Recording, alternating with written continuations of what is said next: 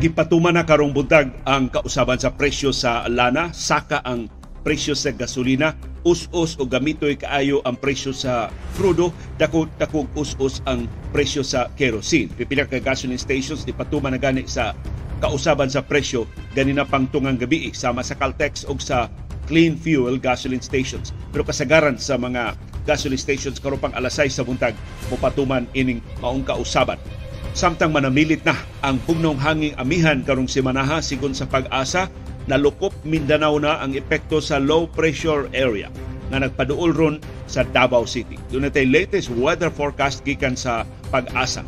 Doon sa tay update ining krisis sa bangko nga nihakop sa Estados Unidos nga may usas sa nakapatibugsok sa presyo sa lana sa merkado sa kalibutan. By the way, ni, ni us-us og 2% ang presyo sa lana sa world market tungod sa kabalaka nga na dunay laing financial crisis nga mamugna sa Estados Unidos tungod din pagkahagsa sa duha nila ka dagko nga mga bangko sa California o sa New York ang duha sa labing dagko nga mga estado sa Amerika. Pero ang federal government ipasalig na why depositor nga maapektuhan. Tanang deposito sa mga bangko bisan unsa kagamay o bisan unsa kadako garantiyahan sa federal government sa Estados Unidos. Doon sa tay latest sa atong COVID-19 cases, nag-public manageable ang mga kaso din sa ato sa Subo ug sa Central Visayas ug sa Tibok Pilipinas. Ug doon tay update sa investigasyon sa bangis nga pagpatay ni Gobernador Roel Digamo sa Negros Oriental. Ug karong butaga, atong suwayan og tabang ang administrasyon ni Presidente Ferdinand Marcos Jr. sa ilang kampanya pagpangita sa pattern of impunity diya sa Negros Oriental. Karong buntaga, mapausanon ta mo sugyot mahimo ba palapdan na tug jutay ngadto sa tibok nasod ang pagpangita og patterns of immunity. Kung di maglisod ang Malacanang, naa siyang kaugalingong tugkaran ang mga timaan sa paghimog mga kalapasan sa balaod sa way pagpaabot og silot. Og karong buntaga, ang formal ng pagpasaka sa mga kasong kriminal batok sa pito ka mga sakop o mga opisyal sa Tao Gamma Phi fraternity dinhi sa Subo nga gipasangilang mo responsable sa pagpatay atong estudyante sa University of Cebu UC sa hazing adtong Disyembre sa niaging tuig. Og karong butagan doon tay update sa National Basketball Association pagtuki sa labing mahinungdano mga balita o kontrobersiya sa subo sa nasod ug sa kalibutan pagsuway pagtugkad sa ilang mga implikasyon sa atong tagsa-tagsa kakinabuhi ug panginabuhi paruganan. Kada alas 6 sa muntag mauna ni ang among paruganan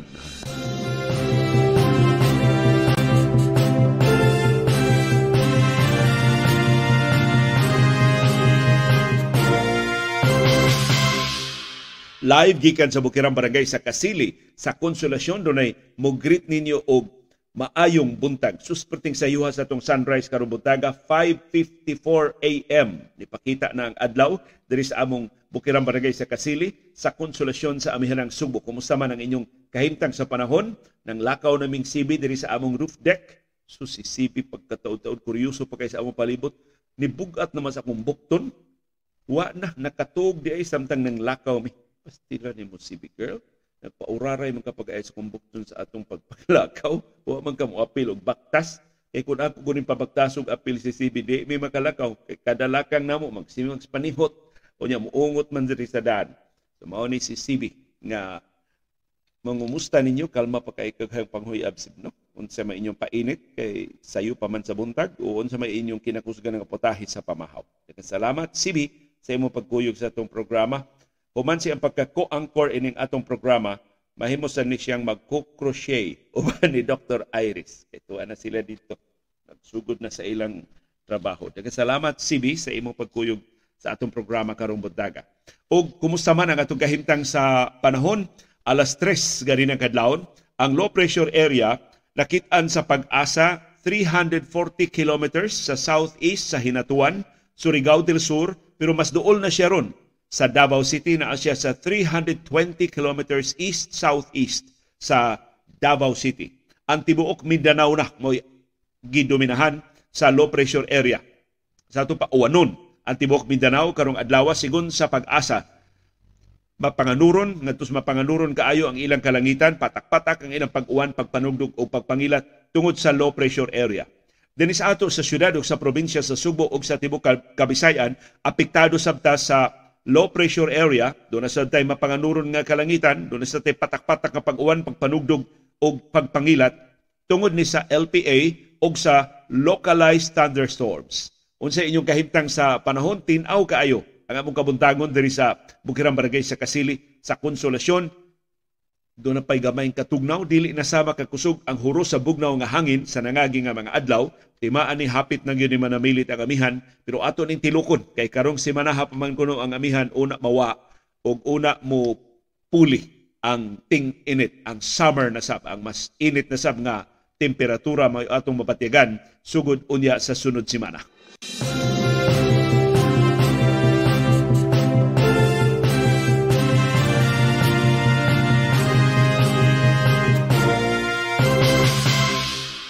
O gipatuman na sa mga gasoline stations sa pipila ka gasoline stations dinhi sa ato sa Subo ug sa babahin sa Pilipinas ang kausaban sa presyo sa lana. Usa ka minuto gikan karon ipatuman na ni sa kasagaran sa mga gasoline stations kay 6 mas buntag ang kasagaran nga pagpatuman sa labing daghang gasoline station sa Petron, sa Shell, sa Phoenix ug uban nga mga oil companies. Ug mao na ni ang opisyal nga mga kantidad sa kausaban sa presyo. Ang gasolina perting dako ag saka piso kada litro ang saka sa presyo sa gasolina. Ang krudo perting gamaya rag us-us 10 centavos ra mahug manig bugal-bugal intaw ning us-usa pero sagdi lang us-us manggihapon 10 centavos kada litro ang us-us sa presyo sa krudo. Samtang sa kerosene dako dakog jutay ang us-us 60 centavos ang kada litro sa us-us sa kerosene.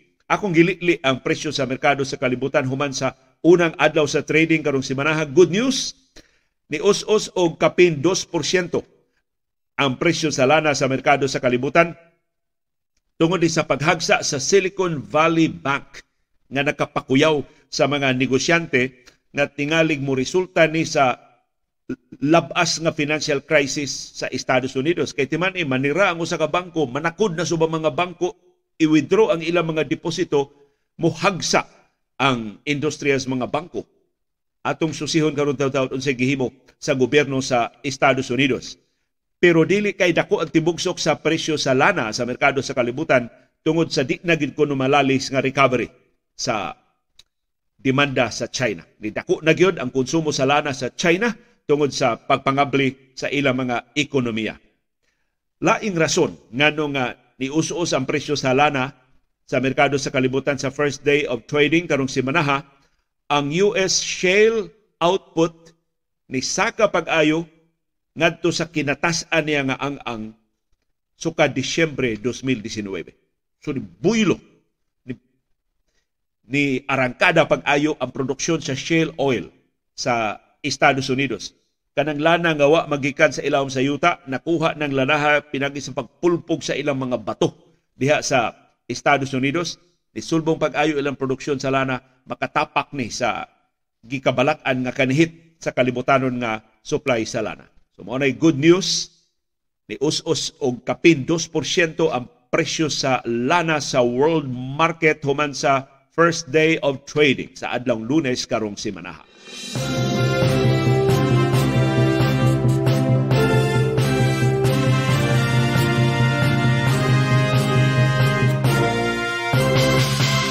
Tuguti atong hapitan og hisgot kining duha ka developments nga makaapektar sa presyo sa lana sa merkado sa kalibutan. Ang una, kining paghagsa sa mga bangko, pagsira sa pipila ka mga bangko dito sa Estados Unidos, ug ikaduha, kining pagbuylo na sab sa investigasyon sa International Criminal Court sa gipasangil nga war crimes sa nagpaday nga gubat sa Ukraine. Unahon nato kining makapakugang nga paghagsa sa Silicon Valley Bank, SVB, o ang paghagsa sa Signature Bank sa New York. At Silicon Valley na sa California, ang Signature Bank na sa New York. Padayong natayog ang Amerikanhong kompanya. Samtang ang federal government sa Estados Unidos nihimog dinalian nga mga lakang pag-stabilize, pagpakalma sa banking system. Kay kuyaw ni, kung rin bangko manggod nga manira, mahadlok ang hastang mga depositor sa ubang mga bangko. Unya mo withdraw sa ilang mga deposito Mahagsa sa ang ubang mga bangko kay ang ato ning klaruhon ang mga bangko baya way igong kwarta. Ato pasabot way ready cash nga ikauli ang atong tanang mga deposito. Kung magdungan tag withdraw sa atong deposito, muhagsa ni mga bangko. Pero nga nung ato man sang withdrawon ang atong mga deposito, kung wa tay sukaranan sa atong kabalaka. Pero kung doon na mga bangko nga bang bankran, doon na mga bangko nga mapurdoy, doon na mga bangko nga magbinuang, mao na mga hadlok ang mga depositors bisan sa ubang mga bangko nga wa maapektahi. O kanang perception sa instability, mao na pagkapangandangilang og krisis. O na gustong paungon sa Estados Unidos. Mao nang ila dayong gipahibaw ang dinalian nga mga lakang na ilang garantiyahan ang tanang deposito sa tanang bangko bisan unsa kadako, bisan unsa kagamay. Si Presidente Joe Biden sa Estados Unidos niingon, Americans can have confidence that the banking system is safe. So mao ni ang mosunod nga mga lakang nga ilang gihimo sa nagkalilain nga mga bangko. Ang Silicon Valley Bank SVB nga mo'y ika-16 nga labing dako nga bangko sa Estados Unidos nga dunay 210 billion US dollars nga assets gisakmit sa California regulators adtong Biyernes sa niaging semana. Human ang mga depositors naglumpaanay pag-withdraw sa ilang pundo tungod sa kabalaka nga ang bangko mapurdoy, mabangkaruta. Mao ni ikaduhang labing dako nga bank failure sa kasaysayan sa Estados Unidos. Ug mo'y labing dako sukad ang Federal Deposit Insurance Corporation na pugos sa pagkontrolar sa Washington Mutual atong 2008 atol sa subprime housing crash. Perting dako as epekto ani ngadto sa ekonomiya sa Estados Unidos. Ang paghagsa sa SVB diha sa Silicon Valley nakapakugang, nakapahadlok sa mga depositors sa ubang mga bangko. Apil na ang mga kliyente kan sa mga deposito nila pa sa 250,000 US dollars nga maoray covered sa deposit insurance limit sa FDIC. Motong nilapad ang kahadlok nga posibleng magbankruptcy ang ubang mga bangko sa Estados Unidos. Nadugangan pa ang kahadlok sa mga Amerikanhon dihang ang New York State Regulators ni sirado sab sa Signature Bank ang ikatuto nga labing dakong banking failure sa Estados Unidos. Lain pag yung bangko ang Silvergate Capital na nirasab sa niaging simana. Although ato'y labot ng una pa to ang Silvergate sa pagpanira sa SVB. Kining Silvergate na nirani tungod sa krisis karon sa cryptocurrency customers. Labi na sa pagkabangkaruta sa FTX o sa Genesis. So, nakapakalma dayon sa Estados Unidos ang pahibaw ni US President Joe Biden ay mong kabalaka tanang deposito sa mga bank- bangko guaranteed sa federal government. Bisag dili na covered sa insurance sa FDIC, ang federal government mo siguro why depositor nga maalkanse ining binuang sa pipila ka mga bangko. Ipahibaw sa ni Biden tanang tagduma ining nanira nga mga bangko gipalagpot na sa ilang pwesto. Kay sila responsable sa mga binuang ini mga bangkuha mao ning na apiki na bolilyaso ang mga bangko, papahawaon sila. Di na sila paapilon pag duma sa mga bangko. Ang mga investors, katong ni-appeal sa duwa sa kwarta ini mga bangkuha, dili tabangan sa federal government. Mato ni Biden mao nature sa kapitalismo. Bububo ka sa imong puhunan, kay nagpaabot ka og ginansya, kung maalkansi ka, imo na, imo ng risgo. Kay imo man ng kwarta, imo man ng risgo ang imong gi duwaan sa imong pagbubo sa imong puhunan. So ang mga depositors guaranteed na mabalik ang ilang kwarta, ang mga investors zero assistance ang ilang madawat gikan sa federal government sa Estados Unidos. Isunod nato ang kalabuan sa gubat sa Ukraine.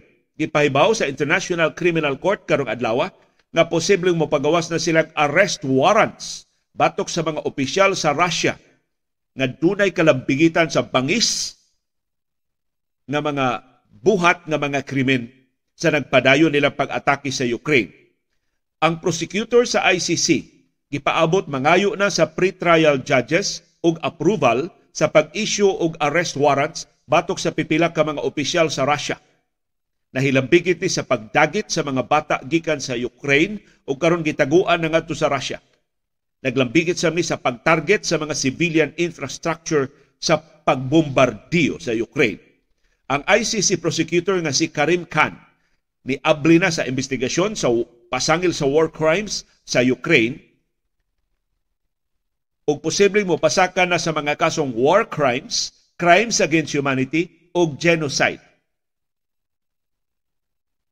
katulo na muduaw si ICC prosecutor Karim Khan sa Ukraine. Kay wa man siya din sa Ukraine. Dinis Pilipinas, gihulga man siya dakpon kung magpakita siya din sa ato sa Pilipinas. Ang kani Prosecutor General sa Ukraine, ni padayag o paglaom nga ang ICC mo prosecute sa child abductions isip genocide. E patim pangisa ining unsa may na sus bakukang aning Vladimir Putin nganong ang mga bata sa Ukraine giapil man nila hostage. Ila man gipangdagit o gipangtaguan diya sa Russia. Unsa man kating ang kasing-kasinga nga makaako nga ang mga bata ibuwag gikan sa ilang mga ginikanan. Aron lang mapugos ang Ukraine sa pagluhod pag-surrender sa Russia sa nagpadayon nga pagpangatake.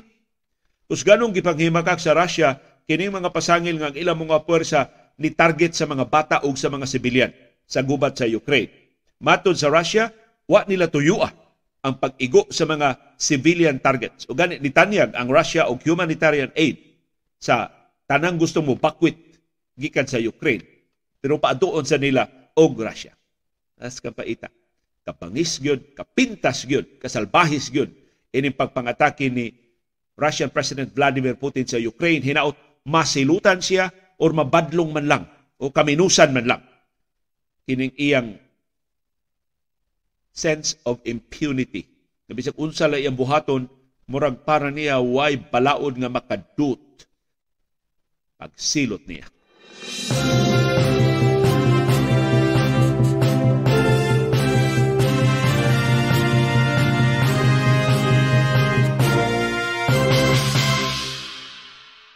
Nagpabiling manageable ang atong bag mga kaso sa COVID-19 gireport sa Central Office sa Department of Health doon natay 146 kabag-ong kaso sa tibok Pilipinas kagahapong adlaw. Marso 13, 2023. Doon ay pito kapatay ang duha sa Metro Manila pero wag po detalye kanus ang matay ang mga biktima. 9,128 ang atong active cases. Mao ni ang mga pasyente nga naa sa atong mga ospital ug isolation facility sa tibuok nasod nisaka nga to sa 2.8% ang atong nationwide positivity rate. Dili pa ni ikabalaka kay less than 5% na ta sud sa pila na kabuan nagpasabot kontrolado na gyud at tinagdanay sa COVID-19 dinis ato sa Pilipinas apil na dinis atong Subo ug Central Visayas. Top notcher gihapon ang Metro Manila doon sila 36 kabag-ong kaso gahapong adlaw. First runner-up ang Davao City ug Davao del Sur doon 11 kabag-ong kaso ang projection sa Octa Research Group momenos ang atong bag-o mga kaso karong adlaw Marso 14, 2023 between 75 and 125 ka mga kaso. Ang atong mapaabot karong adlaw. Kumusta din sa ato sa Subo ug Central Visayas? Di balik ta og single digit atong bag-o mga kaso sa COVID-19 wow ra kabag-ong kaso sa tibok Central Visayas gahapong adlaw ang kinadaghanan ang Cebu Province dunay upat ka bag-ong kaso, ang Negros Oriental dunay duha ka bag-ong kaso, ang Mandawi City dunay say duha ka bag-ong kaso sa COVID-19. Ang Cebu City, why bag-ong kaso? Bohol, why bag-ong kaso sa COVID-19? Lapu-Lapu City, why bag-ong kaso? Sikihor, Labaw pang, why bag-ong kaso sa COVID-19? Pero ang atong active cases, ang mga pasyente nga nasa itong mga ospital o isolation facility sa Subo, Bohol, Negros Oriental ug Siquijor nagpabiling kapin sa lima kagatos. 509 ang active cases sa tibok Central Visayas.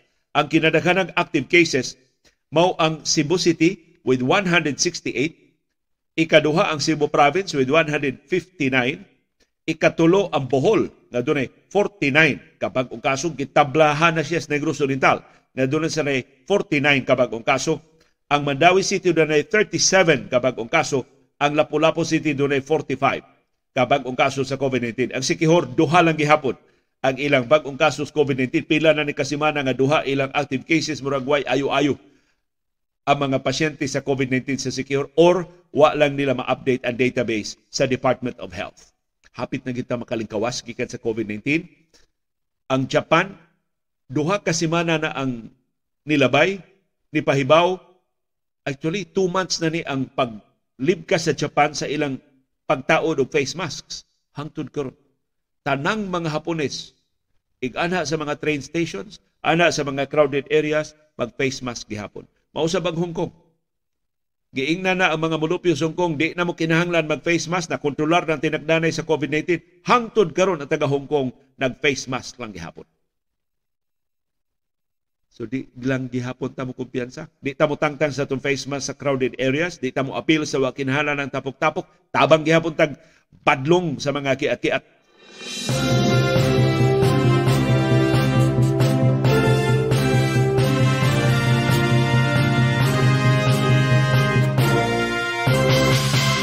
Ni ay development dinis ato sa Subo nga dunay implikasyon sa tung silingang probinsya sa Bohol. Si Mayor Ahong Chan sa siyudad sa Lapu-Lapu gipahibaw sa hepe sa kapulisan sa Upon. Way dapig-dapig dapig-dapig amo silingan si Colonel Elmer Lim. Na Mayor Ahong ato mga pulis sa Lapu-Lapu ibalhin sa Negros Oriental. Pulihan ta sa mga pulis sa Negros Oriental. Ang reaksyon ni Mayor Ahong Chan, okay, sugot ko ana. Kay, ang pagpadas ato mga pulis sa Negros Oriental, di lang na makatabang sa Negros Oriental, makatabang na pagpreserbar sa kalinaw sa tibuok Central Visayas. Kanang baruganan ni Mayor Ahong Chan, sukwahay kay baruganan sa taga. Last week, dihang gipahibaw ang taga nga 375 sa ilang mga pulis iswap sa mga pulis sa Negros Oriental ni supak si Gobernador Aris Omintado ug ang mga mayor sa Bohol. Matod nila, maapiktuhan ang mga programa sa pagpatunhay sa kahusay ug kalinaw sa Bohol. Doon na sila programa diha malampuson kay gipatuman sa nakalilain nga mga lungsod o mga barangay sa Bohol. Hadlok silang maapiktuhan kung lain ng mga pulis ang mupatuman. Plus, kini mga pulis kuno sa Negros Oriental ipamalhin sa Bohol wa ni saligi dito sa Negros Oriental nganong sila may magsakripisyo diha sa Bohol posibleng lehitimo ang reservation sa mga opisyal sa Bohol sa mga reasonable ang barugana ni Mayor Ahong Chan sa siyudad sa Lapu-Lapu. Pero kung imong itandi ang duha ka baruganan ma-reinforce ka ng ambot. Bugal-bugal ba na? Doon na ba na isukaranan? Kanang pasangil sa ija-ija aho-aho sa Bohol. Ang Bohol maniguro lang sa iyang kaugalingon. Pero hinaot makitaan sa Bohol nga niadtong wa man ta mamuyboy niadtong katuigan ang Bohol nagkinahanglan og tabang wa mang makuli pagtabang ang iya mga silingan. Wa mo sundog ang iya mga silingan sa ija-ija aho-aho. Although wa ko'y nakitaan na ija-ija aho-aho diya sa Bohol, Kasagaran sa mga bulanon ako nakitaan, labihan kabuutan, labihan kaligdong, labihan kamanggihatago. Ug sa tanang mga lugar nga atong natabangan atong bagyong Yolanda, atong linog, ang buhol mo ilabing mapasalamaton. Dito sa Sugbo, pagtabang nato dito sa mga biktima, sus. Kuwang na lang sakon ang atong truck, ilugo ng atong mga hinabak. Diha mangani mga higayon, di ba kay daghan man mga private individuals on their own na ngadto sa aminang Subo aron pagtabang. Sus ang ilang mga sakyanan gipangtulis. Gipanguha ang ilang mga relief goods sa wa pa moabot sa ilang destinasyon. Dunay mag-atang kanang mga awaaw nga bahin diya sa aminang Subo. Sa Bohol wa gyud na namo masinati. Bisan unsa ka bukid ang among datuan kay palupad mamig chopper ni atos ABS-CBN sus adto mig bukid duha tulo o patra kabay among hatagag hinabang Wa gyud mo ingom tuliso na mo amo na na inyong chopper. Tiunan mi og sundang. Wa mi, gwardya. Wa mi kuyog nga pulis, wa mi kuyog nga sundao. Pulos to mga kargamento ang among kuyog ni Rico Lucena sa una. Sa pag-adto na mo sa Bohol. Sus, makita na mo iglupad sa mong chopper na ay bukid sa Bohol nga ang ila intawng mga sin, ang ilang mga tipaka sa ilabay, ilang gipurma og thank you. Salamat pagpakita ba nga unsa sila ka grateful, unsa sila ka mapasalamaton sa mga hinabang ilang nadawat. So hinaot Governor Aris Obintado o mga mayor sa Bohol, i-reconsider ang inyong posisyon. Nagkinahanglan sa inyong mga pulis ang Negros Oriental. Wa man iba papatud e nga tuan ispikas kapusta ang mga pulis sa Negros Oriental. Hinaot sama ni Mayor Ahong Chan, inyo palapdan og jutay ang inyong panglantaw.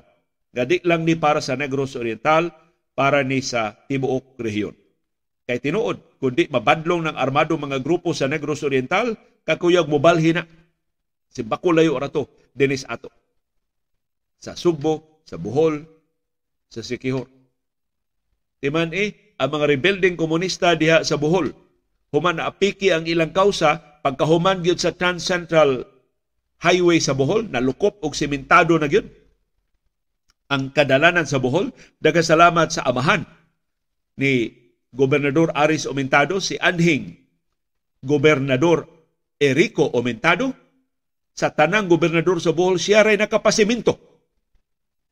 Tinuod nga nakapasimento sa kadalanan sa Bohol. Ang nangagi mga gobernador, dugay raman ang nasimintong kadalanan sa Bohol sa papel. Pero wa sa aktual.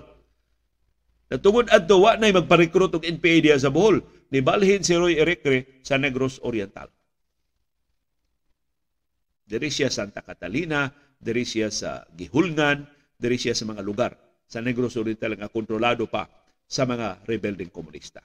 So di why utlanan ang krimen, why utlanan ang violence. Okay, naot magtinabangay ang mga local government units, sakto man ni Odili ang desisyon sa Department of Interior and Local Governments, pero sila may naas pamunuan, sila may naghupot sa mga kasayuran, tingali doon na sila sukaranan sa pagtuo nga ang pagrelibo sa tanang pulis sa Negros Oriental mao'y gikinahanglan aron nga mabadlong ang mga private army, masakmit ang illegal nga mga armas, mabutangan og period o kinutuban ang bangis nga mga panghitabo diha sa Negros Oriental. So daghang salamat Mayor Ahong Chan sa imong kalapad sa imong panglantaw ug way problema ang Negros Oriental. Musugot ra nga kuhaan sa 233 ka pulis ang siyudad sa Lapu-Lapu, pulihan og 233 sab ka pulis gikan sa Negros Oriental. Matod ni Colonel Elmer Lim o ni Mayor Ahong Chan, temporaryo rani. Inig kabalik sa normal nga sitwasyon, inigbalik sa kalinaw sa Negros Oriental, ibalik rasab ang mga pulis sa upon. I don't know, pila sad ka pulis sa Cebu City, sa Mandawi City, o sa ubang mga local government units dinis ato sa Subo na iswap sab sa kapulisan sa Negros Oriental.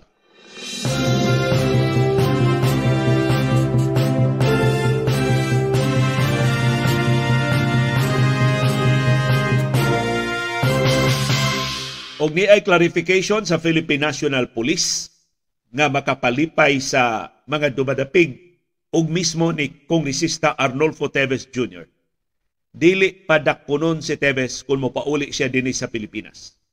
Mato ni PNP Chief Police General Rodolfo Asurin Jr. wa pay warrant of arrest nga giluwatan ang bisan unsang korte sa Pilipinas batok ni Teves. Doon na mga kasong napasaka, non-bailable rin na mga kasong papatay na pasaka batok ni Teves, pero wa pay arrest warrant nga naluwatan ang korte. So ningon si Asurin, kung mo pauli si Teves din sa Pilipinas, why sukaranan ang kapulisan pagdakop niya Way basihanan ang pagbalhog niya sa prisuhan. Although nahibaw magunta. Unsa ka paspas, gikadlawnan maganitong file og kaso dito sa Bayawan o sa siyudad sa Dumaguete, ang mga suspitsado sa pagpatay ni Gobernador Roel Digamo, way katarungan di isa ni mahimo. Kung mo pauli na Teves, mo mukalit lang lumpayat ni daghan kay mga arrest warrants batok niya mo na kahadlok ni Tevez nga igpauli niya di siyang ka kita siyang panimay dire sa Quezon City o bisan dihas Bayawan adto siya diretso sa prisuhan sa Campo Crame.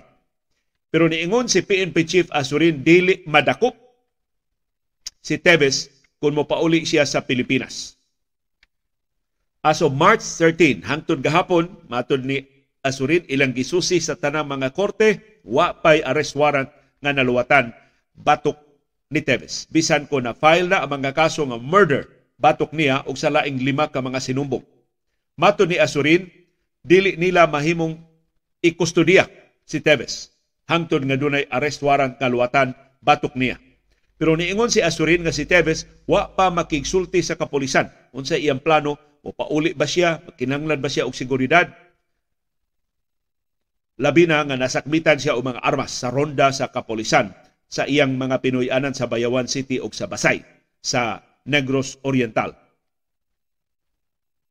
Si Teves sa iyang bahin nangayo og extension sa iyang travel clearance gikan sa House of Representatives ni-expire na atong Marso 9 gusto niyang i-extend hangtod Abril 9. Pero wa pa aprobahi sa House of Representatives kay kuwang sa mga detalye ang iyang request for extension. Usa di kuno sa mga requirements iyang specify unsay hinungdan sa iyang extension ug unsa mga nasura ang iyang puy-an dito sa gawas sa Pilipinas. Pero kining ustura ni Asurin no mahitungod sa kaso ni Teves una ang iyang pag-justify sa posibleng sa absence at mga security escorts sa Digamo nga talig off duty lang to sila wa gyud sila mo absent. O kining iyang sulti karon murag pasalig paghap hapuhap niyang Teves nga dili siya dakpon kung mobalik mo pauli din sa ato sa Pilipinas. Nakapa-reinforce ni sa mga pagduda nga usas mga koneksyon ni Teves sa bagong administrasyon mao si PNP chief Rodolfo Azurin Jr.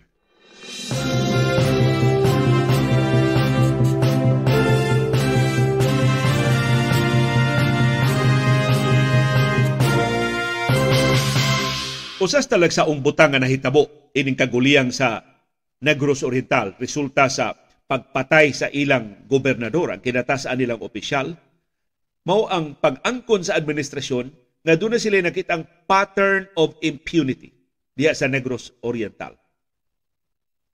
Kanang impunity ang hubad anas binisaya ang kakublan sa balaod. Di ka madutlan sa balaod. Bisan unsay krimen nga imong himuon, wa kay silot nga mapaabot. Mao na sense of impunity. Nga way arang namo bisan unsa among mahimo. Ug mo nakitaan sa administrasyon ni Presidente Ferdinand Marcos Jr o nilang DILG Secretary Benhor Abalos o Justice Secretary Boyeng Rimulya na doon na kuno'y pattern of impunity diya sa Negros Oriental. Ilang pasabot na grupo diha nga nagpatuyang lang og pamatay sa ilang mga kaatbang nga wa masiluti. Wa madutli sa balaod sa rule of law diya sa Negros Oriental. Kung sa akong kolom sa Freeman, nangahas kog sugyot nga makatabang sa administrasyon ni Presidente Marcos Jr. ang pag, sa pagduso sa kampanya batok sa pattern of impunity sa Negros Oriental nga unta mapalapda nila sa ubang susama nga mga probinsya. Na sa ato pa tibuok nasod. Kay sa tanang suok karon sa Pilipinas, doon na kay pattern of impunity nga makitaan. Doon na kay makita pahimus sa gahom kay di sila madutlan og balaod sa bisan asang probinsya, including our own province, including our own region. Naniya man sa atong rehiyon, ang Negros Oriental. Diyas Bohol na pattern of impunity diya. Dili Sugbo, labaw pa. Diya Sikihor, kay nako ni mga bilya sa Sikihor og improvement sa mga nangagi nga mga tagduma, wa na ko eh, nagsugod na sa mga bilya og tukod og ilang dinastiya diha sa Sikihor. Pero ang unang lakang, pagpangita sa pattern of impunity, mao ang pag-ila sa mga timaan. Unsa may mga signs sa impunity.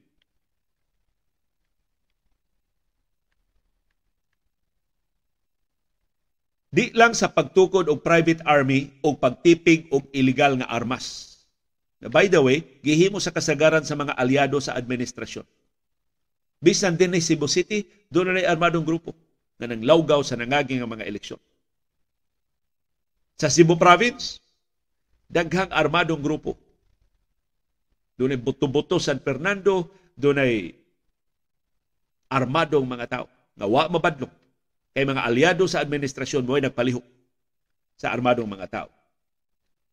Gawas ini ang impunity gipasundayag sa uban pang aspeto sa panggobyerno sa uban pang nahimong kalapasan sa balaod mo voluntaryo ko ug unang timaan sa impunity. Ang kapating sa pagdumili, pagbayad og buhis. Di ka mo bayad sa buhis, O niya, di ka kasilutan sa imong pagdumili pagbayad og buhis, kada sense of impunity na. Nagpasabot kublan kas balaod. Di di ka madutlan sa mga bu- balaod sa buhis. Ang ubang katawhan at dali ara i-auction sa ilang mga negosyo, nang priso ng uban sa tax evasion, pero ang ato mga opisyal sa gobyerno mas dagkong utang sa buhis, wa gyud matandog impunity na. Timaan na sa impunity. O gisalida ni sa labing dagko nga mga negosyante sa Pilipinas ginamit ang ilang koneksyon sa Malacañang. Gibaraw nila ang koleksyon sa Bureau of Internal Revenue BIR. O gihimo sab ni sa kinadak ang mga opisyal sa gobyerno Pasaylua ato lang ng hisgutan ang 203.8 bilyones pesos nga utang sa estate tax sa pamilyang Marcos. Dili mo imong una nilang paugat sa pagdumili pagbayad og buhis. Ang ilang sense of impunity gisugdan og masayo pa. Ang magtiayong Ferdinand ug Imelda Marcos wa mo bayad sa ilang income tax sa ilang kinatibuk ang pagtungkaw sa Malacanang for 21 years gikan sa 1965 hangtod sa 1986 kinsay nagsulti ana ang Korte Suprema itself. Wa mo deklarar sa ilang kinitaan ug wa mo bayad sa buhis sa ilang kinitaan ang magtiayo Marcos. Si Ferdinand Marcos Jr. wa sab kabayad siyang income tax from 1982 1983, 1984, 1985 siya pa'y basic gobernador, hangtod siya nalay gobernador sa Ilocos Norte, wa siya bayad, bayad og income tax. So kung naghisgot ang mga balaod sa buhis, doon ay sense of impunity ang pamilyang Marcos. Nagliwat-liwat ni sila. Hangtod karon, why klaro, ila ba ng bayran? Wa man gani nila i-acknowledge kanang ilang utang sa estate tax na 203.8 billion pesos.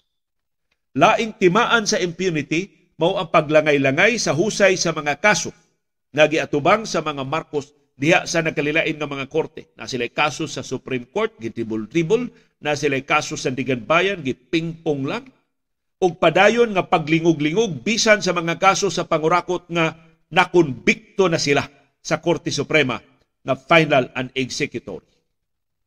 Kapin sa 20 ka kaso batok sa mga Marcos natanggong hangtod karon sa mga korte kapin sa tuto na kadikada. Grabe More than 30 years na natanggong na mga kasuhan na pas korte tungod sa kangilngig ilang mga abogado o mga abogada sa mga Marcos. Nakonbikto si Emilda Marcos sa Sandigan Bayan adto pang 2018.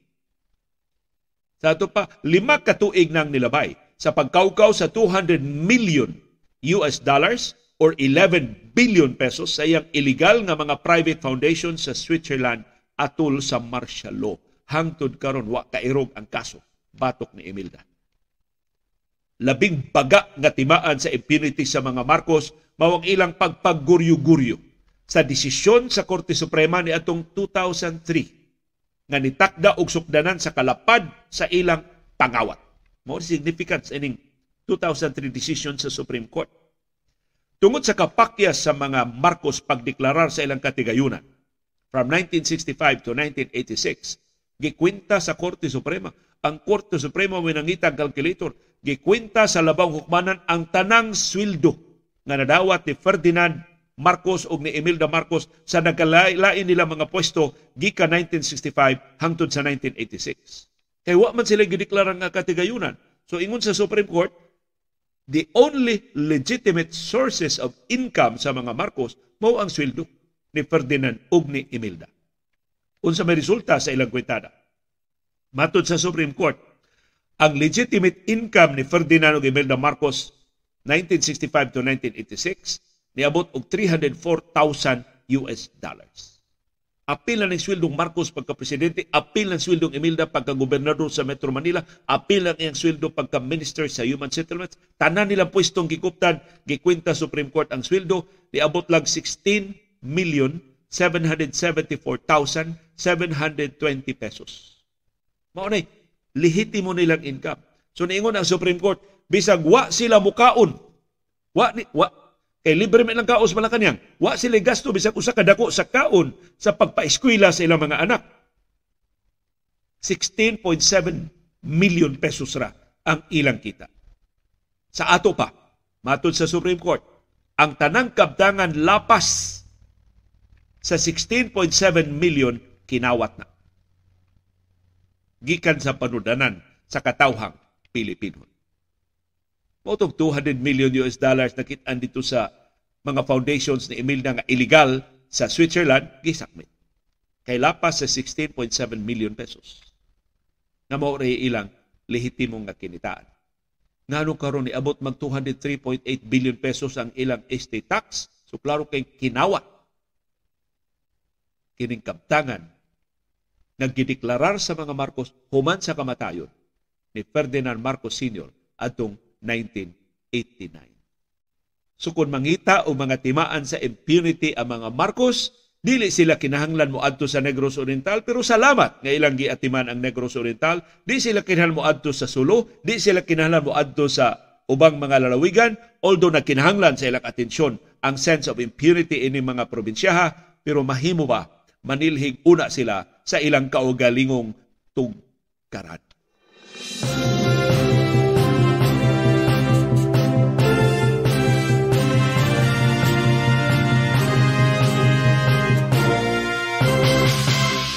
Doon na tayo update sa hazing death case din sa ato sa Subo. Ipasaka na karong adlaw sa Cebu City Police Office ang mga kasong kriminal batok sa pito ka mga sakop ug mga opisyal sa Tao Gamma Phi Fraternity. Gipasangilan sila nga maoy nagkulata og nipatay sa tinun-an sa University of Cebu Maritime Education and Training Center UC METC. Ang namatay mao ang estudyante sa UC nga si Ronel Bagyo Gihasing siya, gikulata siya Disyembre 10, namatay siya sa komplikasyon sa grabing bunog nga iyang nadawat pagka Disyembre 19. Ni aging semana raunta i-file sa Cebu City Police Office ang mga kaso pero ang ilang rason nakakita no sila og dugang suspect. Mutong wa una nila i-file ang mga kaso. Ang mga testigo nga na sukit-sukit sa Cebu City Police Office ni tudlo og laing suspect nga apil sa kapin sa napo ka mga sakop sa fraternity nga nitambong sa initiation o nitabang og bunal ni Ronel Bagyo adtong Disyembre 10. Morning, ang mga investigador sa Cebu City Police Office o sa Mambaling Police Station makigtagbo sa abogado sa Public Attorney's Office dinhi sa Subo. Ilang susihon unsa pay gikinahanglan sa di pa ipasaka ang mga kaso karong adlaw. So maniguro ang Cebu City Police Office nga ilang kaso makabarog gyud sa korte.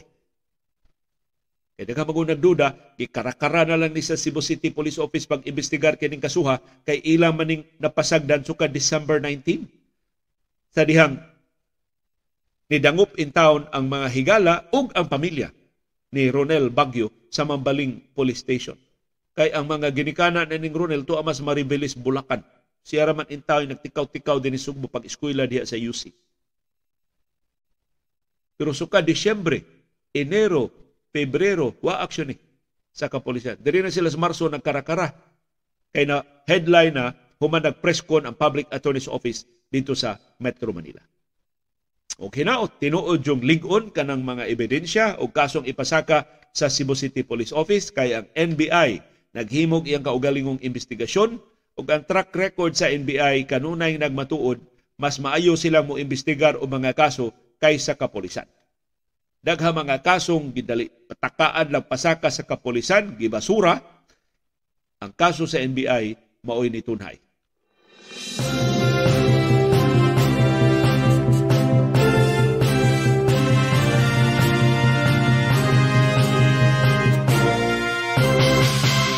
Og niya schedule sa mga duwa sa National Basketball Association karong buntag sa tong oras sa Pilipinas alas 7 karong buntag hapit na manung ang Indiana Pacers sa Detroit Pistons. Alas 7:30 karong buntag ang Minnesota Timberwolves manung sa Atlanta Hawks diha sa Georgia.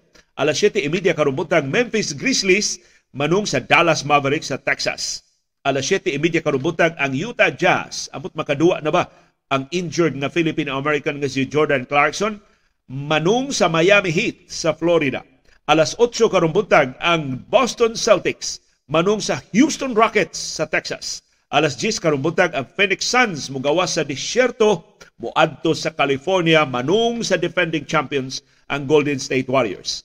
Og alas 10 karong ang Milwaukee Bucks manung sa Sacramento Kings diha gyapon sa California. Ug by the way, naghisgot na tag Sacramento Kings, hibaw mamong perting lingigag ambisyon sa Sacramento Kings. Karon number 2 naman sila sa standing sa Western Conference, gusto silang mag number 1. Ug dunay sukaranan ang Sacramento Kings nga madasig. Kining ilang duwa batok sa Milwaukee Bucks kung injured gihapon si Giannis Antetokounmpo is winnable para sa Kings. Ang Denver Nuggets nga number 1 karon nga team sa Western Conference nahiagom og tuto kasunod-sunod nga pildi. Katapos ang pildis Denver Nuggets gahapon. Bisan sa ika-27 nga triple-double ni Nikola Jokic. So ang Sacramento Kings nga nakadaog sa ilang katapusang napu kadua. Nakadaog sa ilang napu sa katapusang 13 kadua ng ambisyon nga mag number one sa Western Conference. Kaya pasabot ila ang home court advantage sa kinatibukan sa playoffs diha sa Western Conference. Gibiyaan sila karon sa Nuggets og upat sa loss column. Kapin na lang sa usa ka buwan ang nahibilin sa play sa regular season sa National Basketball Association. So, maayo ang prospect sa Sacramento Kings. Naman nakakalit lang nakakalit nga nakakita og formula unsa og pagdaog sa ilang mga duwa ug ang Sacramento Kings karon usa sa mga gituuhan na dako kayong lawom kay maabdan sa playoffs sa NBA. Pero ang iyang silingang team, ang higan mas dako nga team sa Sacramento Kings ang Los Angeles Lakers apiki. Human sila na pildi sa New York Knicks gahapon, ang Los Angeles Lakers na hagbong sa four-way tie. Dunay upat ka teams nga pareha niya og record og nataktak sa play-in picture diha sa Western Conference. Ang play play-in tournament sa NBA mauni ang mahitabo.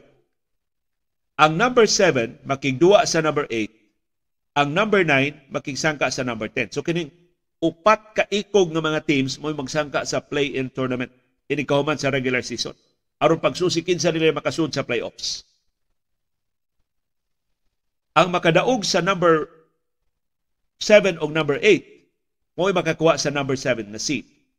Ang mapildi mao'y muduwa sa mananaog sa number 9 o number 10. Ug ang mudaog anang duwa mao'y number 8 na seed. Ang Los Angeles Lakers wa maapil anang katapusang upat ka teams na siya natagak ikalima.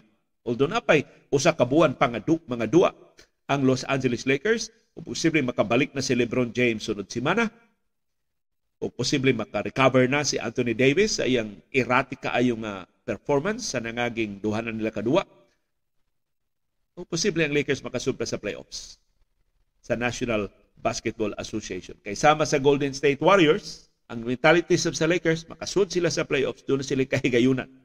Batok ni bisan kinsang team diha sa Western Conference ug sa Eastern Conference. Although ang Golden State Warriors human sa hinay luya kayong pagsugod karon siguro na na makasud sa playoffs o posibleng musaka pa gani ang ranking sa defending champions sa National Basketball Association. Nagkasalamat yung padayon nga pagpakabana. Nagkasalamat sa inyong pakigbisog, pagtungkad sa mga implikasyon sa labing mahilungdanong ng mga paghitabo sa atong palibot. Aron kitang tanan, makaangkon sa kahigayunan pag-umol sa labing gawas nun, labing makiangayon, o labing ligon nga baruganan. Maukad to, ang among baruganan. Unsay imong baruganan. Nagkasalamat sa imong pakiguban.